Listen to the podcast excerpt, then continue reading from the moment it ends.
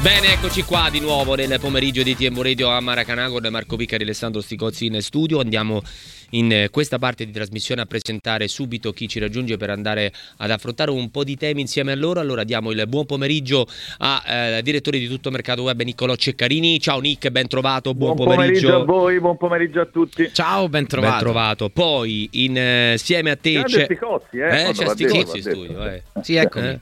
Ben trovato. Insieme a te c'è anche Stefano Impallomeni. Ciao Stefano, ben trovato. Ciao a tutti. Ciao, ciao ciao Alessandro, ciao Marco. Ciao. E poi abbiamo il piacere di avere anche il direttore di Tele Lombardia Fabio Ravezzani. Ciao Fabio, ben trovato. Ciao. Buongiorno a tutti. Buongiorno. buongiorno. Senti Fabio, parto da te proprio subito, senza nemmeno perdere un secondo. Eh, leggo insomma di, di, questo Milan, giù le mani dal Milan, siamo un, un, uh, tutte falsità, siamo un gruppo compatto, ma è ancora squadra questo Milan, Fabio? Che si dice a Milano? Ma sai, come, come in tutte le squadre in cui c'è una crisi vengono fuori poi le retroscena più improbabili, no? Eh, questo è stato con la moglie di quell'altro, quell'altro un drogato, quell'altro ancora si è picchiato. Eh, io non ci credo molto a queste cose, che ci sia evidentemente della tensione in una squadra che precipita così verticalmente è un dato di fatto, però su tutto il resto mi sembra che sia stata fatta molta letteratura, c'è un problema eh, mi pare tecnico evidente, il Milan è una squadra mediocre, con dei rincalzi mediocri, eh, se non ci sono quelli bravi bravi, gli altri nella loro mediocrità negano ed è successo in maniera violenta tutto insieme quest'ultimo mese e mezzo, ecco. ma non, non, ci vedrei cose strane intorno. Ecco. Io però voglio chiedervi una cosa, siccome abbiamo conosciuto Pioli nell'esperienza qua romana, eh, dove è andato fortissimo il primo anno, poi nel secondo anno sono successe qualche cosa, è successo qualcosa all'interno del gruppo, un po' per scelte della fascia di capitano, qualche malumore e si è sfaldato un po' tutto. Eh, Qui è il quarto anno, sì, pare, vero? Eh, terzo. No, io però vi chiedo se lui in questo momento terzo di difficoltà, intero, sì. che credo che sia il momento più difficile eh, dopo aver vinto lo scudetto e tutto, secondo voi riesce un po' a ricompattare la situazione? Avete questo tipo di sensazione? È l'allenatore che può fare questo? Fabio, riparto da te, poi Stefano e Niccolò Ceccarini che conosce molto bene anche Stefano Pioli. Vai. Sì, questo mi sembra il possibile limite di Pioli, cioè che di fronte alle crisi tenda un pochino a disunirsi. Eh, il fatto stesso, guarda, io lo, scrivevo anche quest'oggi, eh, c'è un indice eh, chiaro di un allenatore che è nel pallone. Quando comincia a cambiare modulo, mm eh, improvvisamente interpreti, quando non crede più lui per primo nel modulo per, per, cui ha costruito la squadra. Questo vale per tutti. Ecco, mi pare che le azioni di Pioli, improvvisi ritiri decisi, cambi di modulo, mettere fuori uno dei giocatori più importanti sia un po' indice anche di questa, eh, di sua, questa sua incapacità di gestire le difficoltà. Ecco. Stefani Palomeni. Ci sono crisi e crisi, Marco, cioè ci sono crisi preventi- preventivabili e quelle insospettabili, quelle imprevedibili. Questa mi sembra che siamo nel secondo caso. Il Milan è deflagrato in tutte le, le sue accezioni negative, proprio calcisticamente è naufragato. Sembra un, è, un altro Milan, è un'altra storia, un'altra squadra, un'altra cosa. E quindi bisogna vedere la, la crisi di Pioli quanto possa fronteggiare la crisi oggettiva di un Milan che è sfuggito di mano uh, a tutti. Questa è un po' la, la, la, la, chiave di volta. Oggi c'è una partita, una finale, l'ho definita anche ieri, mm. che va vinta. Non so come, con chi, a che minuto, ma io credo che sia una partita chiave. Se Milan inforca un'altra volta, per me eh, si prospetta una stagione molto molto negativa, molto preoccupante. Mm. Nick, sento anche Nick piace molto il termine, visto che siamo ai mondiali di, ciclismo, ai mondiali di sci, no? a, Maribel inforcata ci sta proprio bene, insomma, eh. voglio dire, per quanto riguarda lo slalom. E in effetti è uno slalom questo per quanto riguarda il Milan, uno slalom tra le difficoltà. Io guarda, vado in controtendenza. Io l'ho, l'ho seguita molto attentamente la conferenza stampa di Pioli. Ci ho visto la luce. Io mm. ci ho rivisto la luce. Quindi io qualcosa lo conosco abbastanza bene Secondo me, eh, poi magari mi sbaglierò eh, e stasera succede l'esatto contrario, però ho rivisto un allenatore che secondo me sta cominciando a capire dove, dove toccare i tassi, al di là di quello che diceva giustamente il direttore Lavezzani, però sinceramente io ho visto una squadra, ho visto diciamo, nel, nel, descrivere la sua squadra qualcosa di diverso nell'ultima conferenza stampa, mi è sembrata eh, una consapevolezza, non lo so, è una sensazione, però al di là delle dichiarazioni io, io ho, ho avuto la sensazione che stia capendo eh, la difficoltà e, e forse sti- qualcuno l'ha aiutato a capire la difficoltà, poi vedremo stasera, però io ho fiducia mm. stasera per il mm. Milan, cioè nel senso non ti so dire se il Milan oggi vince o pareggia, questo non te lo so dire, però che vedremo un Milan diverso dalle ultime volte sì. Una curiosità rapidissima, il Milan è a 18 punti dalla Napoli capolista. Volevo chiedervi se ricordaste storicamente una squadra così in difficoltà e così in distacco, ma proprio potete andare pure indietro di 30-35 anni se e volete nell'anno successivo ad aver vinto il campionato. Gli stai dando degli anziani a tutte e sì, tre, no, 30, dei, 35 anni, degli esperti pure di eh. storia recente del, del calcio. È una ricerca che ho provato a fare negli ultimi vent'anni, riscontri non ce ne sono. Fabio Ravezzani è la squadra campione d'Italia più in difficoltà della storia? Eh, sì, penso di sì.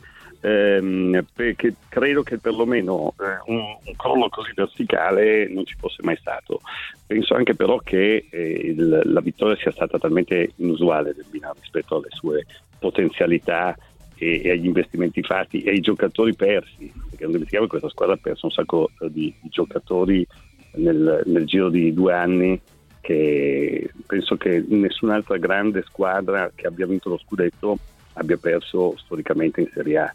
Perché tutti parlano dei, degli acquisti del Milan, dei giocatori importanti, dei Ketelare, dei 30 milioni, ma nessuno ricorda che il Milan ha perso eh, Cialanoglu, ha perso Romagnoli, ha perso Chessy, ehm, ha perso dei giocatori che erano fondamentali sì, e, sì. e, che non sono stati sostituiti. Cioè se tu una squadra vincente ha perso Ibra, no? quindi diciamo che sì, Ibra mm. eh, Cialanoglu, Chessy e comunque Romagnoli come prima riserva eh, eh, tu li perdi, perdi quattro pilastri. Come li hai sostituiti? allora, eh, non hai sostituito Ibra, a meno che tu mi dica che Orighi, sì, sì parzialmente con Giroud, ma non dimentichiamo che l'anno scorso quando Milan era sia Giroud che Ibra perlomeno fino a dicembre eh, che se non l'hai sostituito, Cialanoglu non l'hai sostituito, Romagnoli non l'hai sostituito.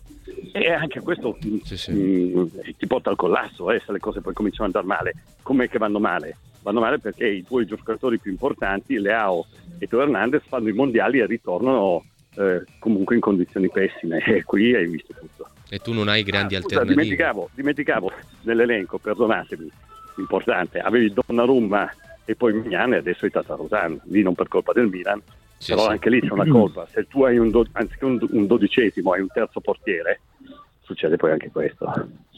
Ceccarini? Eh no, su quest'ultimo aspetto sono pienamente d'accordo perché senza nulla togliere ovviamente a Tatarussano, però c'è una differenza troppo importante, quindi da questo punto di vista è chiaro che anche la difesa ha perso delle certezze perché l'anno scorso Megnan parava anche gli spili, quindi quando tu c'hai dietro un portiere a questi livelli che fa ripartire l'azione, il gioco, ha una sicurezza impressionante, ti galvanizza, eh, non c'è dubbio, eh, quindi anche quelli che gli stanno davanti ne beneficiano, eh, questo fa parte del gioco del calcio, poi è chiaro che che gli acquisti non hanno dato nulla eh, per il momento, cioè hanno dato pochissimo, addirittura quello più importante è oggi un giocatore da ritrovare, da recuperare. Eh, questo è un momento di grandissima difficoltà, il momento più difficile in assoluto secondo me della gestione di Pioli eh, dal, da quando è al Milan, soprattutto diciamo, da quando è stato no, eh, scelto lui ancora come allenatore del Milan, quando si parlava di Ragnick che era virtualmente, mm, no? ormai mm, torniamo indietro nel tempo però eh, insomma, ora, ora, ora, ci sono una serie di partite nelle quali da dentro e fuori non mm. puoi più permetterti di sbagliarle perché se le sbagli eh, il difendibile diventa indifendibile. E Stefano Pallomeni? Vabbè, ma hai detto bene Nick, da dentro e fuori, poi con un aspetto anche ambientale che cambia improvvisamente, perché poi il tifo è irrazionale, il tifoso ragiona sempre di pancia emotivamente, è istintivo, il bello del calcio è anche quello, quindi è una squadra stupenda, bella, splendida, nata dopo post lockdown.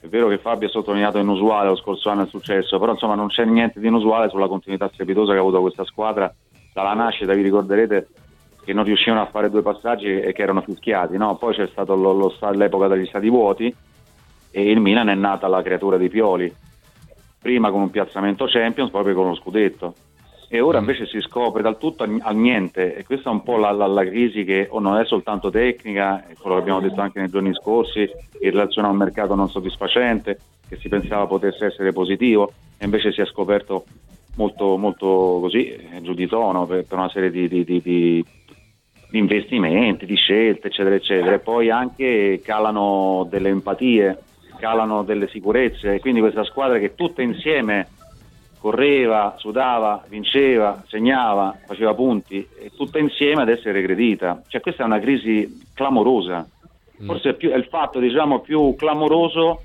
di questo 2023.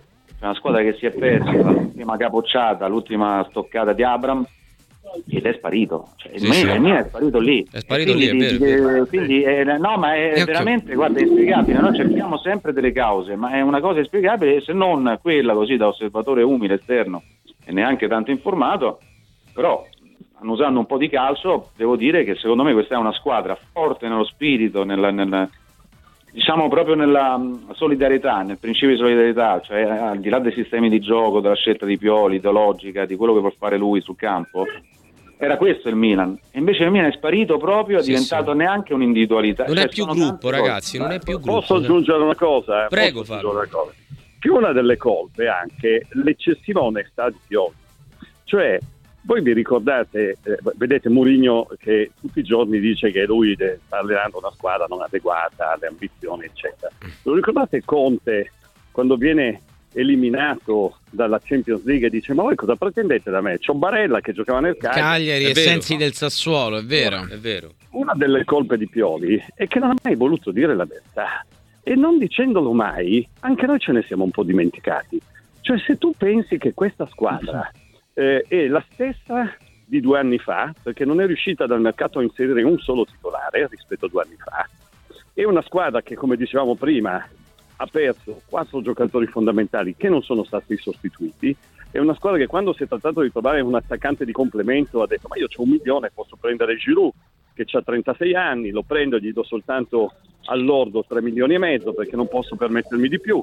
Cioè sono state fatte una serie di scelte eh, pazzesche, cioè, mh, mm, dobbiamo prendere un centrocampista, ma prendiamo questo Branks che ha 21 anni, che gioca nel Belgio, tedesco, che gioca ehm, in difesa ma c'è questo ciao, ma proviamo a prendere ciao.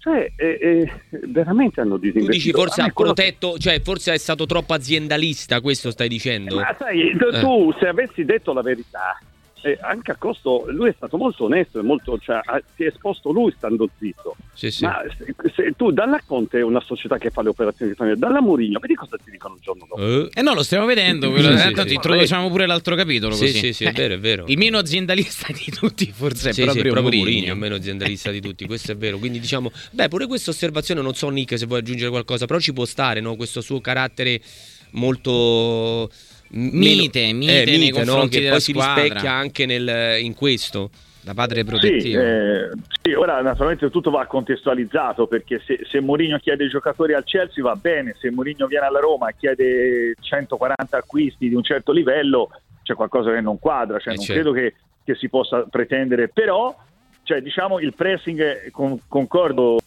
eh, con Ravezzani quando dice il pressing di Mourinho e Conte sulle società eh, è mica roba da poco perché cioè, dire, gli stanno sul fiato sul collo continuamente per cui alla fine è, è come avere no, un macigno sulle spalle continuamente perché finché non glielo compri quel giocatore e questo magari può spingere anche la società a volte a fare no, un dico il passo più lungo della gamba però cercare in qualche maniera di venire incontro. Stefano ha un altro approccio però sai definire quello migliore sinceramente non, magari all'interno le sue ragioni se le sarà anche fatte, di sicuro non si mette lì eh, a battere i pugni sul tavolo, questo è evidente. No, no, su questa forza di Mourinho è vero. Tra l'altro bisogna dire, ecco, mi, mi date l'assist anche per un'altra osservazione, che, che, anche un po', almeno qui, io adesso non so eh, se era la stessa cosa a Milano, però mentre parliamo del Milan diciamo sempre ah, che bravi quelli del Milan hanno scelto una politica di sostenibilità, riduzione degli ingaggi. Diciamo pure del Napoli. Eh, del Napoli, eccetera. Eh, dell'Inter diciamo che Inzaghi ha la squadra e quindi è lui che deve no, dimostrare. Scusami, quella resta Marco, non sono d'accordo. Come? Quella, cioè la politica di sostenibilità resta quella del Milan, è virtuosa. Hanno sbagliato secondo sì, me delle sì, scelte no, no, no, no, però, aspetta, no, però volevo arrivare che ad esempio qui eh. mi sembra per ritornare al discorso i del Milan sono buoni eh. no no no no ma io non discutevo questo però per esempio cioè leggevo anche oggi voglio essere un po' proprio chiaro e diretto mi sembra che nei confronti ad esempio di, di Mourinho che è uno che vuole chiede esige c'è anche una comunicazione ah, che lo supporta in questo cioè io leggo continuamente è la società che deve accontentare Mourinho quando poi la Roma ha i paletti da rispettare le le cose. Cioè, mi sembra ci sia anche una, un approccio diverso in questo senso. Mi sbaglio, è una mia chiave di lettura sbagliata. Della, no, no, no, no, su questo sì, no, pensavo. Cioè, non è che adesso dobbiamo commettere mm. l'errore di dire ah, il Milan, ma adesso sono tutti. Cioè, voglio dire, no, no, no, no per carità. Anche... No, eh, i risultati sportivi mancano, ma la, il processo virtuoso del, della, anche del taglio di ingaggi, quello del Naro, cioè quella è la via, eh? Sì, sì. No, no, quella no, è la nuova via, eh, la, che faranno anche la Lazio, la fa da, da tempo, la Roma sta cominciando adesso e tutti quanti si devono allineare. Però c'è il cioè, problema cioè, che mm, Mourinho sembriamo... accetta questo, questo, percorso. Questo è. Lo sta accettando. Se, lui poi dopo, eh, voglio dire, va a vedere la primavera, eh, lancia i giovani, non lo so se poi dopo gli piacerà, gli piace Roma, gli piace accarezzare ai 60 anni di, di età un, un, un Mourinho va a casa e dice sai che c'è prova a fare tipo di questa conquista che sarebbe veramente epocale mm. cercare di vincere uno scudetto in questo vuoto di potere lasciato alla Juve per vari motivi dove si è infilato il Milan e il Milan che cos'era? era una squadra d'Europa League c'era Gattuso, c'era Giampaolo c'erano c'era sempre il salto là, tic e toc tic e toc, è arrivato Pioli, magia, colpo di magia, post lockdown è nata una creatura meravigliosa si è inserito in un Inter che ribadisco è la squadra centrale di questo campionato raffazzonato, precario che abbiamo, e però poi l'Inter non vince per vari motivi, ma questa è una mia, mia opinione. E, e, Napoli si è infilato con una politica intelligente, eh, con un occhio ai costi e con un occhio allo scouting a cercare fenomeni per, e ha mandato via i big. Sai che c'è da oggi cambio. E la Roma e la Lazio e l'Atalanta, cioè voglio dire, possono vincere il prossimo anno lo scudetto, lo può vincere chiunque. Non, mm. non, eh, capisci? Se, sì, se sì. tu azzecchi 3-4 mosse eh, con un occhio al bilancio, cioè non c'è più la, la, la, la crociera, la Costa Smera, cioè la Juventus. Adesso in queste, cioè, la Juve 9 anni di seguito schiacciava sia nel fatturato, le cose tutti quanti. Poi ha avuto una crisi pure lui, dopo Ronaldo, quello è successo, quello che è successo, sappiamo tutti, e uno si deve avere, deve avere l'abilità non di pensare negativo, ma io potrei vincere lo scudetto, sì, lo puoi vincere. Mm. Il Milan ha dimostrato questo, il Napoli sta dimostrando questo. La Lazio e la Roma, se si svegliano, o l'Atalanta, possono, per, perché no, sognare qualcosa che era impossibile immaginare fino a, a 3-4 anni fa. Fabio Ravezzani? L'Inter, L'Inter, certo, anche l'Inter lo può fare, perché certo, no? Certo, Anzi. l'ha fatto comunque. Sì, eh, che, che, la Roma sia così virtuosa, qualche dubbio ce l'ho, eh, francamente. Quando si è trattato di prendere il 10 e, e la Roma ha preso Di Bala dandogli 5-6 milioni di euro l'anno per i prossimi 4 anni e mi ha detto no, io prendo un giovane venturenne che non è neanche titolare in, in Belgio che si chiama De Ketelare perché voglio tenere gli stipendi bassi e magari svendermelo. Quindi voglio dire la Roma mi pare molto meno virtuosa in questo senso almeno finora rispetto al Milan. Poi certamente Mourinho deve fare di necessità virtù ma come dicevo prima se la comunicazione si sente dire noi, eh, la comunicazione siamo noi. Sì, sì. Si sente dire in continuazione, cioè, vi, vi faccio l'esempio di Conte. Ma voi ve lo ricordate Conte quando è andato via dall'Inter? È andato via sbattendo la porta dicendo questa è una società di pezzenti, eh, non si può vincere, io sono un vincente, qui non si può vincere. E, e ha lasciato una squadra fenomenale che dopo di lui in Europa, malgrado abbia venduto due giocatori importanti, è arrivata agli ottavi. Agli ottavi, ha vinto la Supercoppa, ha vinto la Coppa Italia che Conte non è riuscito a vincere, ha perso lo scudetto in volata. Eppure tutti noi ci siamo convinti che l'Inter fosse una società di pezzenti, in qualche modo, no? Adesso io sintetizzo. Però è così. Allora, eh, eh, il Milan, siamo tutti convinti che, no, però bravo, il Milan è, è stato capace, ha ridotto vincendo, trovando grandi giocatori. Non è così. Il Milan ha, ha, ha disperatamente cercato di tenere basso il monte ingaggi mettendo a repentaglio il fatto di poter vincere. E così è stato. E, e, solo che nessuno. Qui a Milano ogni due per tre ti dicono: Ma cosa vuole Pioli? Che il Milan è stata la squadra che ha speso di più sul mercato, ha speso 32 milioni di per Dechetelare. Ma secondo te a Pioli preferiva, se gli avessero detto, senti, c'hai Di Bala o Dechetelare, chi vuoi quest'anno? Secondo te sceglieva Dechetelare? No, no. No. no, no. Cicca?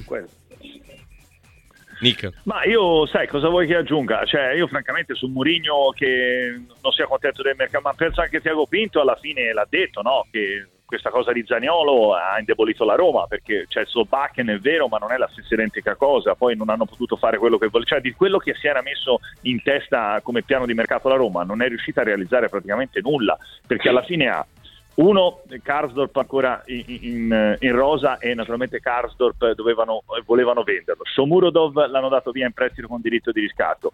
Zaniolo alla fine l'hanno dovuto vendere a delle condizioni che non erano così contenti di venderlo, ma alla fine è diventato un problema meglio per tutto. E non è che hanno potuto sostituirlo alla fine con il mercato ormai chiuso, Zaniolo. E quindi, cioè, poi vabbè, è arrivato il difensore centrale, ma siamo secondo me su un piano nel quale tutti probabilmente oggi non erano contenti di quello che, che, è accaduto, però la Roma non può nemmeno fare tanto di più, cioè poteva sì provare a vedere di sostituire, prendere Ziyech se andava via Zagnolo nei tempi tecnici, però non è che secondo è in grado me, di fare di più. Sì, sì, sì. Ecco, cioè, no, vedi, questo che dici giustamente tu. Ecco Mm. Questo lo dici giustamente tu, non è passato invece qui a Milano. Cioè tu giustamente, io sono d'accordo con te, dici, ma la Roma cosa pretende? Sta al quarto posto, in fin dei conti, e volevano fare delle cose che sono dovuti adattare perché le possibilità erano quelle. Il Milan, che è nella stessa identica situazione, se non peggiore per certi versi, e, stiamo qui a dire, eh, ma non è possibile, ma è questa squadra, l'allenatore non ci capisce più niente, i giocatori litigano tra di loro, eh, che crollo inspiegabile. E in realtà, secondo me, non è così inspiegabile date le premesse. Poi è vero che eh, sono, adesso sta andando ovviamente molto peggio di come potrebbe, perché questo è un periodo talmente nero che ha anche altre spiegazioni. Ma che il Milan possa arrivare quarto, o se gli va male quinto o sesto, o se gli va bene secondo prima, è, nel, è nella logica degli investimenti che hanno fatto. Mm. Senti Fabio, prima di, di, chiudere questo passaggio... La Roma ha speso 7 milioni di euro in questo mercato, eh? Ma il problema non sono i soldi spesi, voi continuate a ficcare in testa sta storia, sono gli ingaggi dei giocatori. Se io prendo sì, Di Bala per certo. 4 anni... L'anno prima do... ne ha spesi 80, eh? No, ma, ma Di Bala costa una, una, cifra spaventosa di ingaggio a 29 anni. Se noi ci limitiamo a dire solo quanto hai speso e, e, e non, non, ricordiamo che hai mandato via giocatori perché prendevano troppo, il Milan ha speso 32 milioni, ma di che sì che ne chiedeva, ed era fondamentale per il Milan, ne chiedeva 7, gli sarebbe costato all'ordo circa 14. Ha fatto una scelta diversa che per adesso si è rivelata non, non vincente, però è un investimento Fabio, quindi possono, uno può fare una scelta su, sui 32 milioni e tu pensi che quello sia un fenomeno, per adesso non lo è, però magari lo diventerà, non lo so. Sono, sono, sì. Ma l'hai preso perché costa un parametro zero, paghi l'ingaggio e magari c'hai un risultato immediato, non lo so. Queste sono cioè, adesso col senno di poi possiamo valutare, però se noi andiamo a valutare il lavoro della Roma, sta cercando questa via virtuosa tra, tra, tra costi e benefici, ma, ma ha fatto il Napoli, lo fanno tutti. Non far scusa, ti sto dicendo che tra, eh, scusa, eh, ma non c'è persona al mondo, secondo me, che se gli avessero detto tu quest'anno chi vuoi in squadra col numero 10, Di Bala o sto Dechetelare? Non c'è persona al mondo che avesse detto dammi Dechetelare. Ma magari ma hanno, hanno valutato diversamente Fabio. Che ti costa 10 milioni, ti costa 40 milioni di Fabio Inzaghi hanno chiesto se voleva di Bala o Correa, ha detto Correa. Ah, beh, appunto, bella, bella fesseria. Vabbè, adesso eh, è come il discorso di Lukaku, tu pensi che possa essere un uomo decisivo, poi dopo magari sta male, si infortuna, gioca, gioca male, non segna, non fa la differenza e dici ah ma perché abbiamo preso Lukaku? Cioè il mercato è così Fabio, non... Noi facciamo un discorso, facciamo un discorso complessivo sul fatto che uno deve far quadrare un po' i conti questo. Mm-hmm. Fabio, prima di salutarti e chiudere, eh, visto che ti, insomma, eh, ti, sto anche leggendo spesso, ma questa situazione del, del PM Santoriello dove ci porterà? dove ci porterà? Eh, qui, vuoi fare, qui, vuoi aprire un capitolo che non finisce più. Eh. eh ma guarda, eh, provo a essere sintetico spero esaustivo. Io credo che dobbiamo dimenticarci de, de, della Juventus e dobbiamo parlare di un PM che eh, muove una serie di accuse in tempi non sospetti, nel senso in cui la Juventus non è, eh, dicendo intanto si sappia che io come pubblico ministero sono anti-juventino, intanto si sappia che la Juve abbia, ha fatto delle operazioni citando operazioni completamente fuori luogo, hanno comprato, hanno fatto degli scambi dopo una sconfitta in Champions, non era vero, il mercato era chiuso, eccetera.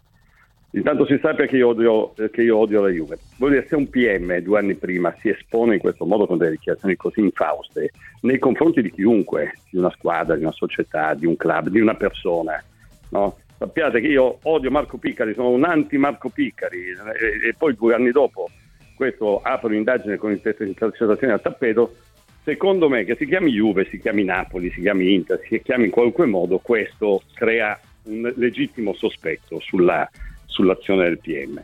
E io mi sono permesso di dire, ma non me ne può fregare di meno che sia la Juventus o il Napoli o l'Inter o il Milan, la Roma. Mi sono solo permesso di dire, ci spiegate esattamente la genesi di questa inchiesta, cioè perché la Procura di Torino parte a razzo con intercettazioni ambientali, addirittura al ristorante, intercettazioni sulle telefoniche a tutti i dirigenti, in base a quale notizia di reato? Questa era la domanda mm-hmm. e nessuno è riuscito a rispondermi, nel senso che la Consob aveva fatto un accertamento ma era appena partito e il fascicolo è stato aperto, aperto molto prima. Allora io dico, se eh, poi l- l'obiezione è ma sì, ma poi se questi hanno fatto delle cose scorrette è giusto che vadano, non c'è alcun dubbio, sono d'accordo. Eh, chiedo soltanto di capire bene che cosa abbia mosso questa macchina da guerra, visto che uno dei suoi piloti, in tempi in cui non c'era nessuna ragione per dire queste cose, ha definito, eh, si è autodefinito un odiatore del Juventus e, un anti-juventino. Siccome tutti, eh, anche su Twitter, tutti quelli eh, che, che, elogiano Santoriello non sono mai riusciti, anche colleghi che hanno seguito l'inchiesta, a darmi una risposta precisa, io dico solo, sarebbe opportuno, data la cosa così grave che abbiamo scoperto, no? immagina mm-hmm. un partito politico, uno che dice io sono anti eh, PD, io odio il PD o io odio Fratelli d'Italia, ecco, sta dalle due parti, no? e poi parte due anni dopo con un'intercettazione a manetta solo su questa realtà se eh, non ci sarebbe giustamente un legittimo sospetto su questa azione. Quando noi sapremo, secondo me, che tutto questo è stato deciso eh, in maniera assolutamente limpida, senza forzatura, senza prevenzione, ecco, sarà un buon giorno per tutti. Nell'attesa sollevare almeno eh, eh, la questione, cioè sulla, questa, su, sulle ragioni che hanno dato vita, la genesi di questa inchiesta, dopo aver scoperto, io sono rimasto esterefatto queste dichiarazioni, questa domanda io me la pongo soltanto da quando ho sentito quello che ha detto Santoriello. Prima diceva sì, boh, ci sarà la Contob che ha chiesto alla procura, di... invece pare che non sia la Contob. Eh, eh, beh, mi pare una domanda legittima che ci dobbiamo porre tutti come cittadini prima ancora che come appassionati. Poi ci sono i tifosi per i quali eh, la Juve vittima di una persecuzione, gli altri tifosi che odiano la Juve che dicono Santoriello sei un grande, finalmente così, si fa così e questo è un piano però veramente misero su cui affrontare questo argomento. Pure questo è vero, dai. Ne torniamo a parlare perché me, qualche spunto interessante in un momento un po' più di calma eh, lo, lo, lo, facciamo, lo prendiamo Fabio. Saluto e ringrazio Fabio Ravezzani, a presto, buon lavoro e buon fine settimana Fabio. A voi un, un abbraccio. Tutti. Ciao, grazie. Nick, ti sto per salutare no. Eh, proprio sì. velocemente chiedendoti un pensiero su Juventus e Fiorentina, proprio velocissimo, tanto Stefano rimane con noi, noi ci torniamo dopo. Eh, il pensiero in questo momento è non particolarmente positivo perché vedendo l'ultima partita della Fiorentina contro il Bologna io non so come la Fiorentina riesca a venirne fuori e magari fare una grande prestazione, magari anche vincere, perché poi alla fine stiamo parlando di un risultato che è eh, quello della vittoria, che sarebbe fondamentale per entrambe le squadre, perché la Juve per ovvi motivi, la Fiorentina idem per questo benedetto settimo posto in classifica. Però mm. ecco, io ti dico, mi auguro di vedere una Fiorentina diversa. Mi auguro di vedere la Fiorentina che ho visto all'Olimpico, eh, il mm. secondo tempo all'Olimpico. Ecco, sarei già contento di quello, perché poi giovedì c'è anche la, la conference. Eh, eh sì, sì, sì, giovedì sì, c'è vero. conference, Europa League, c'è la conference Lazio e Fiorentina, c'è l'Europa League per la Roma con Salisburgo, giusto se mm. non ricordo male. Sì, sì, sì, sì, quindi, sì, ecco. Lazio Cluj. E Lazio Cluj, sì, sì, sì, ci esatto. sono E quindi Vabbè. alla fine insomma ci sono, ci sono tante partite anche a livello internazionale importanti. La Fiorentina secondo me deve usare questa sfida con la Juve come trampolino anche per l'Europa. Grazie Nick, a Grazie lunedì. A, a lunedì. Eh, Stefano rimani lì perché torniamo, apriamo un altro capitolo insieme a te, torniamo subito.